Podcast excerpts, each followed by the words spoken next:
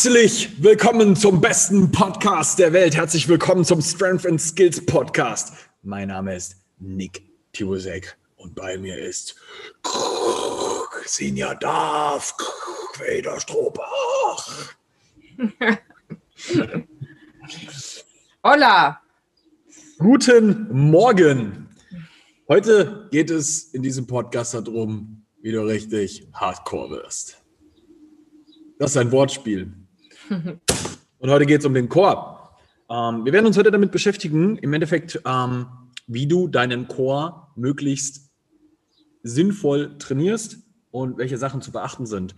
Wenn es um Core-Training geht, siehst du bei extrem vielen Leuten immer erstmal, ich muss meine Abs aufarbeiten, ich muss ganz viele Crunches, Sit-Ups und Leg Raises machen. Was würdest du sagen, Sinja? Ist das so? Wie meinst du das? Ob das sinnvoll ist? Ist das sinnvoll? Nein, das ist... Also es kommt ein bisschen drauf an, ne? Wie immer. Weil wenn du da solche Schwächen drin hast, dass es notwendig ist, dann feel free to go. Aber bei den meisten ist das nicht der Fall. Es wird sehr, sehr viel Fokus darauf gegeben, ja, irgendwelche Crunches und Sit-Ups zu machen und weiß ich nicht, und Käfer und wie weiß der Geier, wie die ganzen Sachen heißen, und das über die Hälfte des Trainings. Ja. Und dann geht auch einfach unglaublich viel Zeit verloren für viel Sinnvolleres, was vielleicht zu dem gewünschten Ergebnis doch auch führt, plus noch mehr Kraft. Ja. Und insgesamt einfach mehr Stärke. Ich glaube, was da sehr, sehr viel missverstanden wird, ist die Tatsache, dass du meistens in der gesamten Fitnessblase oftmals siehst, dass Menschen ihre Abdominals, das heißt vorne der Sixpack, dass die den aufblasen wollen, den hypertrophieren lassen wollen und das gleichsetzen mit Core-Stabilität. Und das ist es nicht. Ja, meinst du, die wünschen sich Core-Stabilität? Es ist ja viel das optische Bild im Vordergrund. Ja, ja. Ja, und dann machst du das, oder du versuchst das zu machen, was sie sichtbarer erscheinen lässt, sagen wir mal so. Und ich glaube, dass da sehr, sehr viel... Also da fehlt halt auch viel anatomisches Wissen, das ist ganz klar, das ist auch nicht böse gemeint oder sowas, aber das fehlt halt. Und ja. Sobald du das anatomische Wissen hast, weißt du, dass extrem viel von Core-Stabilität nicht sichtbar ist. Also du hast ja auf der anderen Seite genauso auch Leute, die glauben, sie müssten dringend ihren Rückenstrecker aufbauen, damit sie keine Rückenschmerzen mehr haben. Wobei das ja oftmals eher eine Richtung ist so, dein Rückenstrecker ist nicht unbedingt das Problem, aber die umliegende Muskulatur und deine Ansteuerung. Das heißt, ja, in den meisten Fällen ja sowieso auch Technik, ne? Das kann man ganz klar so sagen. Also generell auch im Alltag, wenn du irgendwas hebst, ja, weil da passieren ja auch die meisten Sachen. Das passiert ja in der Regel nicht beim Training, sondern eher im Alltag, bei den allermeisten. Und das kann ja auch sein, dass man, wenn man eine Rotation gemacht hat und das nicht hat stabilisieren können, dass dabei eben Nerven eingeklemmt werden, however, ja, beleidigt werden, also die Muskulatur überfordert ist in den Positionen und dass das Bewusstsein aber dafür fehlt, dass da Stabilität fehlt. Und nicht Muskelkraft, ja. Also Stabilität in dem Sinne, dass du halt nicht ausreichend gestützt wurdest. Ja, auch durch fehlende Ansteuerung, ganz klar. Auf jeden Fall. Was man an der Stelle vielleicht auch ein bisschen mit reinbringen muss, ist, ja, Abs sind wichtig, ja, die klassischen Abdominals, vorne das, was du als Sixpack siehst. Ja, der Rückenstrecker ist wichtig. Aber der Core selber ist ja eigentlich ein Zusammenspiel aus noch mehr Muskeln. Und jetzt müssen wir da noch mit reinbringen, dass du natürlich auch sowas wie die Obliques hast, die seitlich verlaufende Bauchmuskulatur. Und, wenn man so will, das Gegenstück dazu, der QL. Ich finde das Wort Trunk eigentlich viel besser, muss ich sagen, als Core, weil das klarer ein Bild im Kopf erzeugt, dass das wie ein Zylinder ist. Also wie ein Stamm einfach.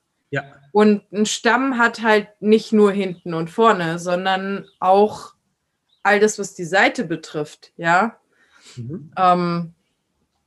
Und das, ich finde, das Bild ist schlüssiger, sagen die wenigsten.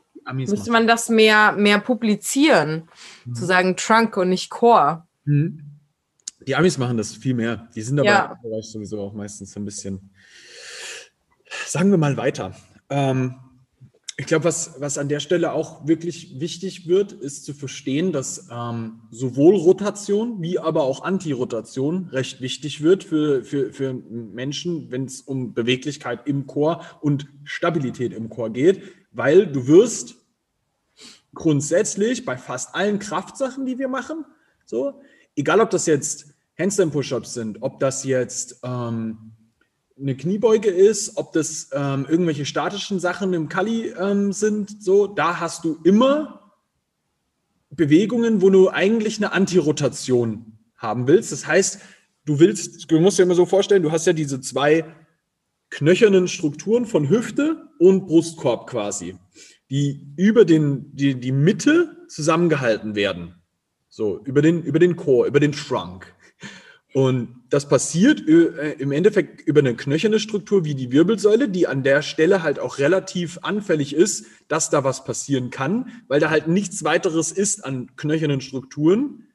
Und man muss da halt sagen, das wird ja nur muskulär gehalten. Das heißt, das sollte so ausgeprägt wie möglich sein, um dich wirklich auch langfristig gesund zu erhalten an der Stelle. Heißt, dass du aber auch jegliche Bewegungsrichtungen stabilisieren können musst. Was auf der einen Seite fürs Krafttraining heißt, ja, ich muss die Antirotation können. Ja, ich muss das so stabil und starr halten können wie möglich, dass ich diese knöchernen Strukturen beide genauso übereinander halte, dass egal was da jetzt an Einfluss kommt durch die Gravitation, was gesteigert wird durch zum Beispiel eine Langhantel, ja, die du vielleicht auf dem Rücken trägst und damit Ausfallschritte machst oder eine Kniebeuge oder sowas, wo dann vielleicht so links, rechts so leichte Schwächen kommen können. Da musst du das antirotationsmäßig irgendwie gegensteuern. Und dann all das, was dich quasi aus der Bahn werfen könnte, willst. Also sowas wie beim Kniebeugen, wo du bilateral unterwegs bist und entsprechend dich ja nicht schräg im Raum bewegen möchtest, sondern symmetrisch und gerade. Genau. Ja. Und dann kommt halt Antirotation mit rein. Ja, also weil wir letztendlich natürlich nicht einseitig belasten wollen. Also oder einseitig mehr belasten als auf der anderen Seite. Ja. Zumindest würde ich jetzt niemandem empfehlen, das bewusst zu tun, ja, über einen längeren Zeitraum, ja, dass man sagt, okay, ich stelle mich grundsätzlich mehr auf mein rechtes Bein und verlagere mein Gewicht nach rechts beim Kniebeugen, weil mir das Spaß macht.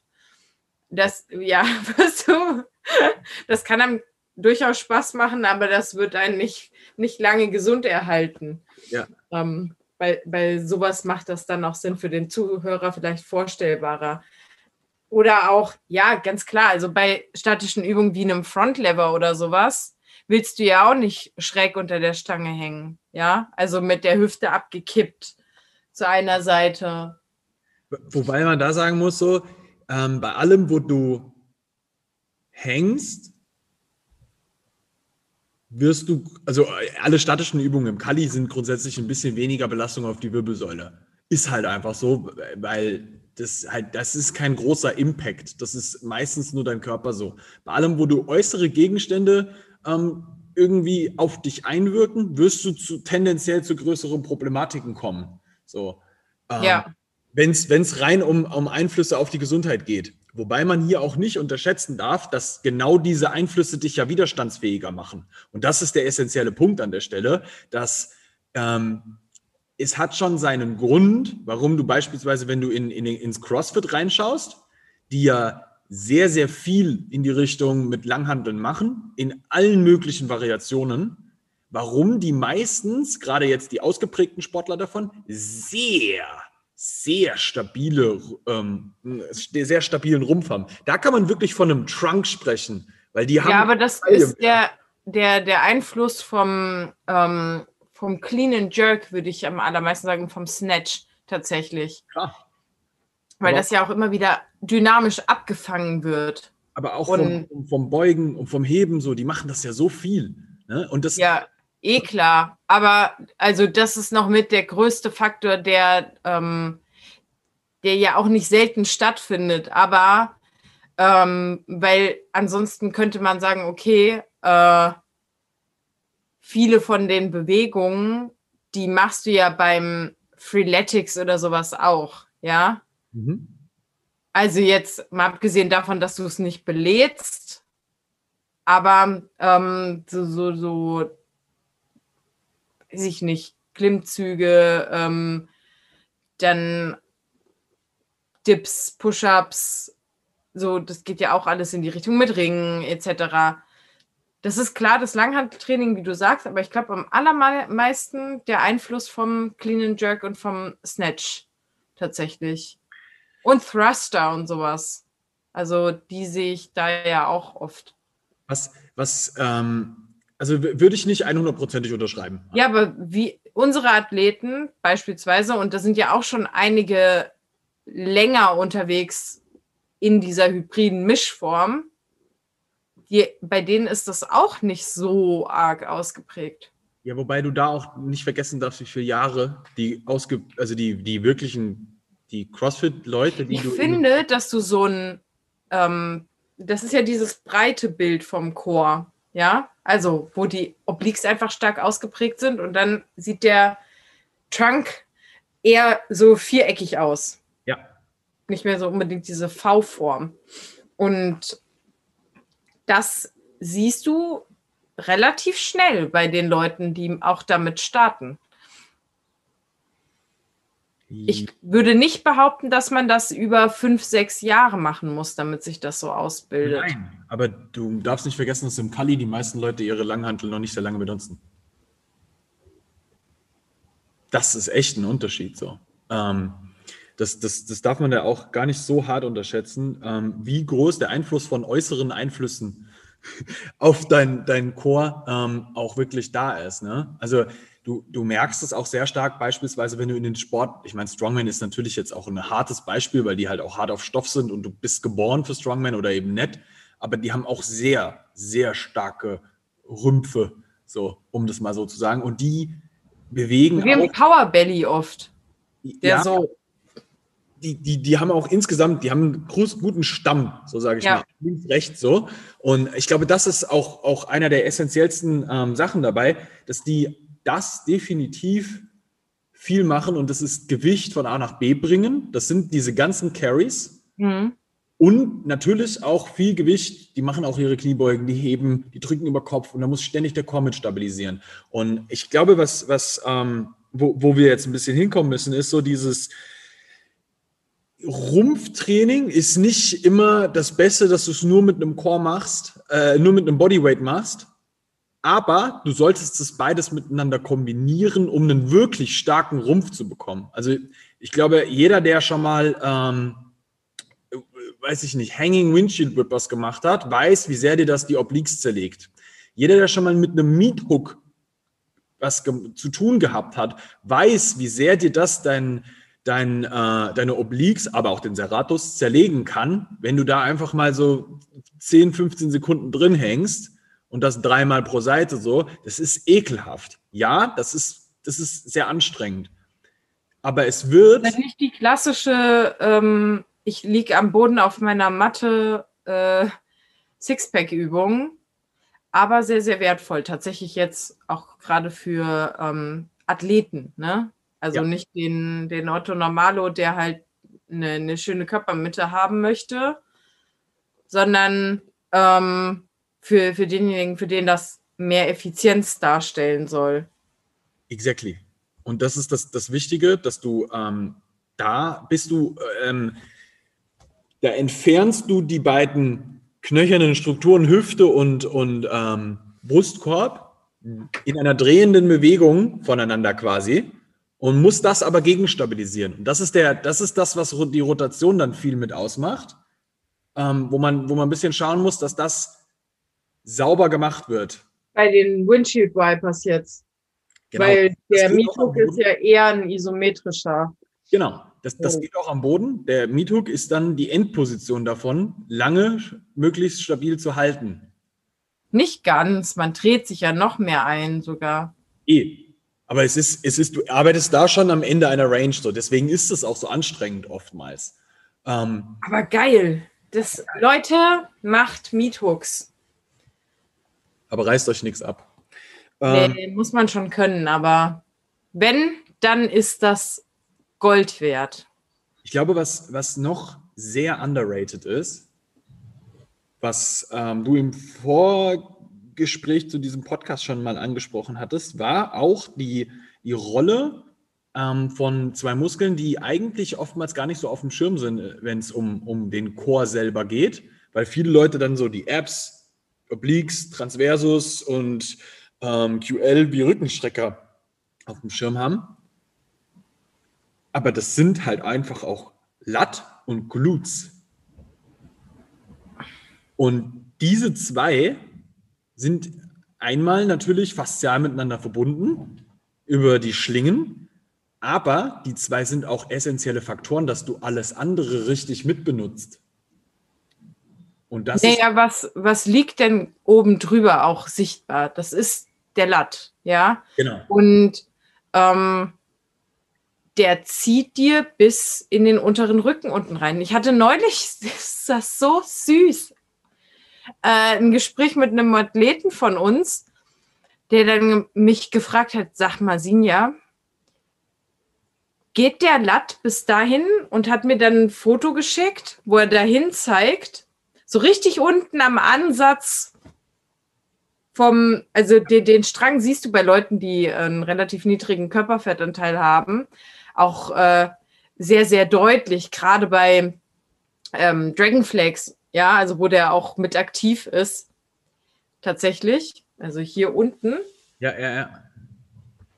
Nick hat gerade so komisch geguckt, weil er konnte sich vielleicht nicht vorstellen, aber auf jeden Fall schickt er mir das Bild und sagt, ist das mein Lat? Weil das irgendwie fühlt sich das da total unter Spannung, also ist das total unter Spannung und der findet es so komisch. Ich so, ja, now we are talking. Weil er die ganze Zeit das nicht ansteuern konnte und dann das erste Mal gespürt hat, ja der zieht in den, in Anführungsstrichen, unteren Rücken. Weil da liegt ja auch dieses Wort ist mal so schwer auszusprechen, die Fasziator, also die Faszie, die den Glut mit dem Lat verbindet. Wie heißt sie denn nochmal? Fasziator Gumbalis. Genau. Was jetzt hier wichtig wird, ist, ich muss hier mal diese verdammte App ausschalten, beenden. Sehr gut. Also Nick wollte das ansprechen, dass die beiden ja ineinander greifen und es deswegen auch essentiell ist, den Glut nicht zu vergessen. Ja? Weil letztendlich unterstützt der Glut den Lat und der Lat den Glut, je nachdem, wo du dich im Raum auch bewegst. 100%. Macht schon Sinn, den Partner mit unter Spannung zu bringen, weil das an der Stelle halt einfach festzurrt, ja, also dir schon mal ein Punktum Fixum bildet. Was an der Stelle halt auch sehr wichtig zu verstehen ist, dass wenn du deinen Core richtig mitbenutzt in allen sämtlichen Bewegungen, du profitierst beispielsweise sehr stark davon, dass dein gesamter Core mitarbeitet, auch bei Pull-Ups und Chin-Ups. auf der einen Seite musst du dir bewusst sein, dass dein Lat besser feuern kann, wenn der Glut mit angespannt ist, weil die ja miteinander faszial verbunden sind. Und du quasi eigentlich das eine Ende festmachst und das andere dann zucken lässt. Ja, der Glut ist fest, der Lat kann besser zucken, weil das ist am Ende des Tages die Muskelfasern, die ziehen sich nur zusammen und lösen sich wieder, so, um Kontraktion herzustellen. Und wenn du aber an der Stelle dann noch den Bauch zum Beispiel mit anspannst, gibst du dem Lat eine bessere Möglichkeit, richtig zu kontrahieren. Und das ist ein Punkt, der extrem relevant wird, wenn es um hohe Leistungen im Pull-Up geht, wo du das auch ganz oft siehst, ist so dieses, wenn jemand einen Klimmzug macht und der fängt an mit einer relativ offenen Brust, zieht sich hoch und dann kommt so diese... Ja, mit der gestreckten Bauchdecke einfach, weil das ist das Problem. Die offene Brust ist ja nicht das Problem, weil es macht ja durchaus Sinn, den Brustkorb auch aufzurichten. Richtig. Aber eben nicht zu überstrecken und die Bauchdecke zu öffnen. Und das ist der Punkt. Wenn es um möglichst viel Gewicht geht, macht es sehr viel Sinn an der Stelle, wirklich den Bauch trotzdem angespannt zu lassen und diesen Abstand zwischen Rippenbogen und Hüfte gar nicht wirklich groß zu verändern, sondern den möglichst stabil zu lassen. Und dann ziehst du plötzlich... Nicht mehr mit dieser Schlangenbewegung, dass du oben dich so vorschleudern musst, sondern du ziehst in einer sehr, sehr stabilen Bewegung. Und das bedeutet für deinen Lat aber auch, dass er deinen Oberarm ohne Winkelveränderung die ganze Zeit in einem Ding runterziehen kann. Und die Winkelveränderung findet dann aber nicht am Arm statt, sondern tatsächlich meistens in an deinem Torso im Vergleich zu deinem Oberarm. Und das macht einen riesigen Unterschied, wo wir dann wieder dazu kommen, dass das wiederum einen Einfluss auf deine Rotatorenmanschette haben kann. Nicht muss, aber kann. Und das ist halt wieder so ein Punkt, warum der Core an der Stelle ein essentieller Part ist, der für Leistung auch echt entscheidend sein kann, dass du dich konzentrierst, den selbst bei so Sachen wie Klimmzügen sehr, sehr festzulassen. Das siehst du beispielsweise auch bei Dips ganz viel. Die Leute, die unten rausschleudern mit total geöffneter Brust, denen geht immer die Bauchdecke flöten. Die gehen da... Ich glaube, dass im Kali, also jetzt bei den Übungen, die du auch erwähnt hast, vielleicht auch einfach das Empfinden dafür fehlt, dass du dich ja trotzdem belädst. Also... Ja. Und du... dir einfach die andere Seite. Man hat das relativ selten sonst, aber du belädst dich ja auch trotzdem schwerer auf der einen Seite als auf der anderen Seite. Und da du mit deinen Händen über dir aktiv bist, das Gewicht aber sich meistens am Unterkörper befindet, macht es schon Sinn, das zu fixieren. Auch damit das kein Eigenpendel erzeugt. Genau. Und das ist ein extrem relevanter Part für mehr Leistung am Ende des Tages. Das ist aber auch das, warum du Leute hast, die vielleicht aus Sportarten kommen, die immer externe Widerstände bewegt haben, warum die dann sehr schnell recht erfolgreich auch im Kali werden. Es ist mit ein Grund, muss man vielleicht dazu sagen, aber die haben das Verständnis dafür von Grund auf immer gehabt, du musst den Core stabilisieren. Und das hast du im Kali, wenn du von rein aus dem Kali kommst, oft nicht, dass du an dem Falle... Wenn du da rein startest und das dein erster Kontakt mit Sport ist oder dein größter Kontakt, sagen wir mal so, dann stimme ich dir auf jeden Fall zu. Ja. Also was da auch einfach oft fehlt, und das ist ja einhergehend auch mit Rumpfspannung, ist Körperspannung. Die wird dir da nicht beigebracht irgendwie. Also auch durch die Übungs Vielfalt, Auswahl, wie auch immer. Ja. Also für all diejenigen, die hier zuhören und einen Verein betreuen, also einen Kali-Verein, jetzt mal unabhängig von der Pandemiesituation, aber im Allgemeinen, bringt den Leuten von Anfang an bei, dass die Körperspannung aufbauen. Das wird für langfristige Progression so wichtig. Das Und der Punkt dabei ist, eine ganz, ganz wichtige Sache, die sehr, also jetzt nicht nur im Kali, sondern in generellem Fitnesssport sehr unterschätzt wird, ist, weniger ist mehr. Und da geht es vor allem um Wiederholungsanzahlen für den Bauch und um Haltezeiten bei irgendwelchen isometrischen Holds. Spann das mal richtig an. Spann das mal richtig, richtig an. Sorg dafür, dass du deine Reps nicht zu hoch machst, sondern die mal richtig mehr spürst. Und du wirst ein ganz anderes Erlebnis und ein anderes Verhältnis zu deiner Körpermitte aufbauen. Und das ist ja, also dieses Übersäuerungsgefühl irgendwie, was alle dabei erzeugen wollen, verstehe ich oft nicht. Also dass den Chor also wirklich in die Übersäuerung bringen, aber nicht in seiner Kraft fordern. Ja. Und das ist tatsächlich ein maßgeblicher Unterschied.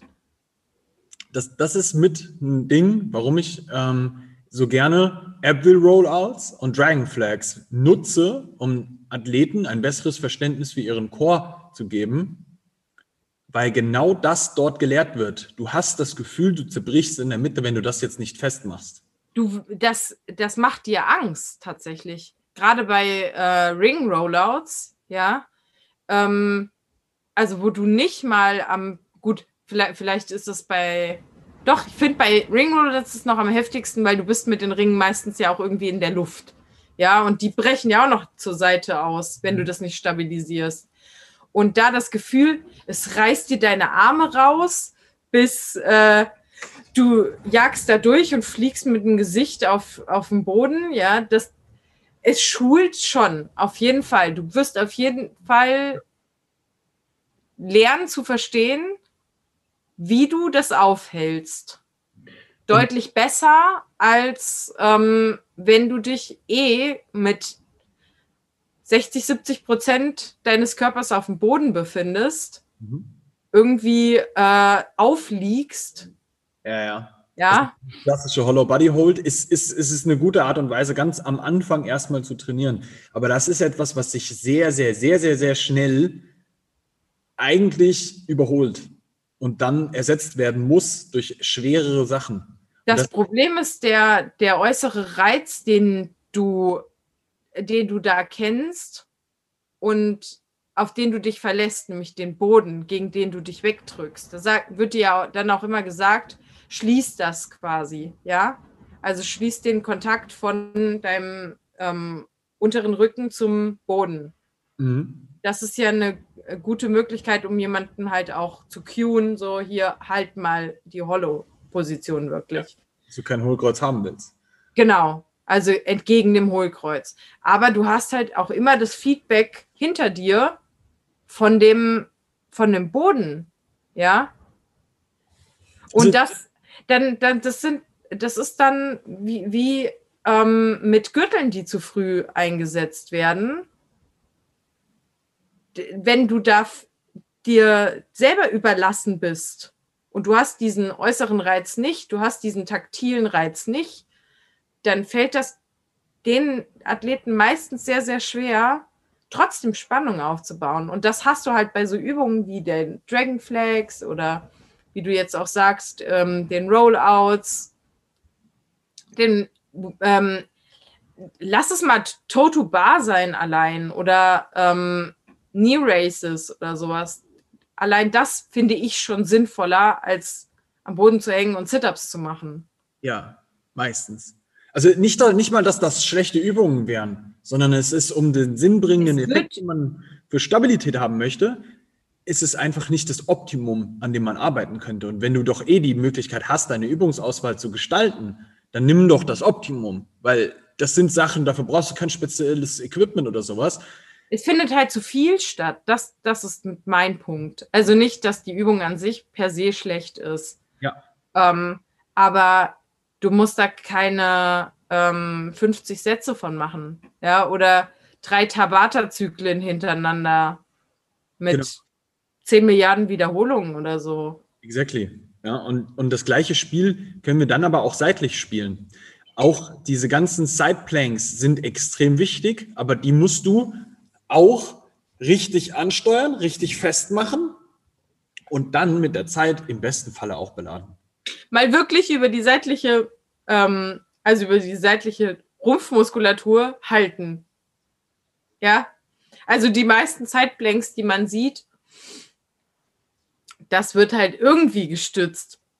Ich glaube nicht, dass der Großteil spürt wirklich, was er da macht. Genau, das ist es. Meistens liegt die Hüfte zu weit hinten und müsste ein bisschen weiter vor. Es gibt ein Überstrecken davon. Also du kannst das viel über die Hüfte machen an der Stelle. Du kannst dich auch viel auf deinen Arm aufstützen. Ja. Das Wichtige ist zu verstehen, dass du an dem Moment eigentlich wirklich die seitliche Bauchmuskulatur mit benutzen willst. Und da musst du gegencrunchen quasi. Und das ist das wirklich Wichtige, dass du die... Also eigentlich, du crunchst quasi in die Seite rein. Genau, dass die andere Seite gegenhält. Und das ist der essentielle Part. Und das ist aber das, was es dich lehren muss, um da richtig stabil zu werden. Und dann kommt der nächste Part. Jetzt haben wir das Problem, dass wir einen Muskel haben, der quasi das Gegenstück zu den Obliques darstellt, die ja die seitliche Bauchmuskulatur sind, die so schräge seitliche Drehungen machen.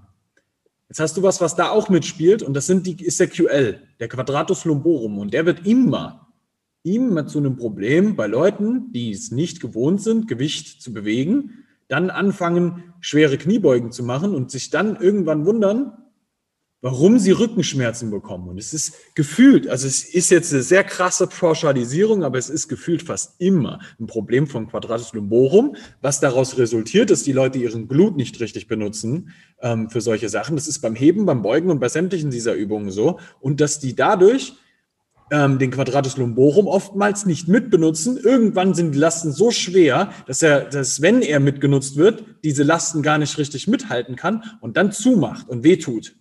Und dann bekommst du oftmals dieses Phänomen, dass Leute Rückenschmerzen haben, gefühlt einen halben Bandscheibenvorfall, aber die eigentliche Problematik liegt da drin, dass sie ihren Chor nicht richtig ansteuern konnten. Ja, aber auch viel seitliche Stützmuskulatur. Ich würde da gern so viel mehr Fokus drauf legen. Du siehst das doch, wenn du einen ganz normalen Menschen vor dir hast, wie weak die in der Seite sind. Ja. Also das sieht man einfach. Du kannst stell mir 20 Mädels in Crop-Tops dahin. Ja? Das siehst du sofort. Alle miteinander. Also diese zwei sind ein echt essentieller Part. Und man muss an der Stelle wirklich mal reinwerfen. Gewicht von A nach B zu tragen, ist für die allermeisten Menschen der wichtigste Part, der ihnen im Training fehlt. Das macht keiner. Keiner. Mach mal Farmers Walk. Bin so froh, dass ich seit Jahren hier in der Altstadt wohne, wo ich gezwungen bin, den Berg raufzulaufen mit meinen Einkäufen. Und wenn ich mir einen Sixpack Getränke hole, dann trage ich das immer auf einer Seite. Und ich wechsle die Seite auch. Das hat mich über Jahre geschult, meinen Rumpf richtig anzusteuern, damit das nicht so anstrengend ist, vor allen Dingen, wenn man den Berg raufläuft. Und ich muss sagen, dass das tatsächlich dazu geführt hat, dass ich meine Körpermitte auch einfach sehr gut spüre. Ja, und das ist nämlich ein essentieller Part. Wenn du lernst, diese seitliche Bauchmuskulatur und den QL ordentlich zu spüren, wirst du merken, wie sich das in jeden einzelnen deiner Lifts, deiner Übungen ganz massivst stark übertragen wird. Das ist ganz, ganz, ganz, ganz krass. Je kontrollierbarer die Bewegung halt auch einfach wird. Ja. Also darum geht es ja letztendlich auch. 100%. Weil was will ich denn davon haben? Ich will mehr Progress, ich will mehr Kraft, ich will mehr Effizienz auch. Und das stellt halt einen großen Teil davon dar und ist ein bisschen unterschätzt, finde ich. 100%.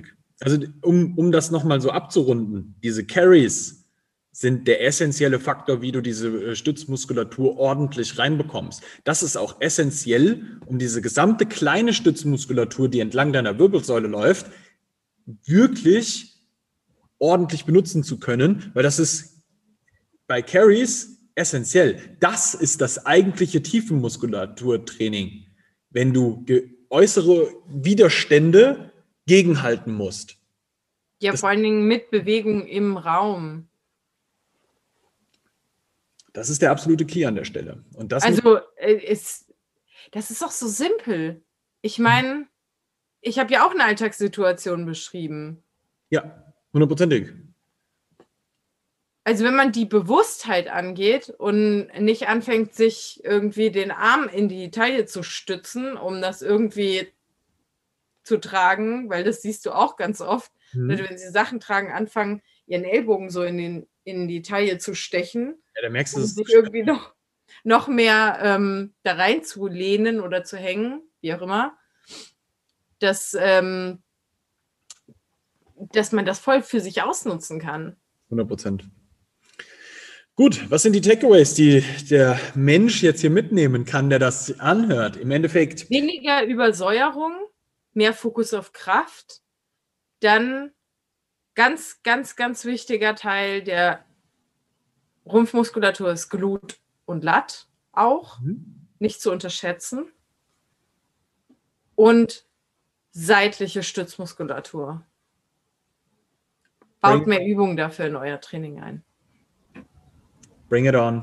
Do it. Und wenn du dabei Hilfe brauchst, join unsere Facebook-Gruppe, die Hybrid Athlete Strategy.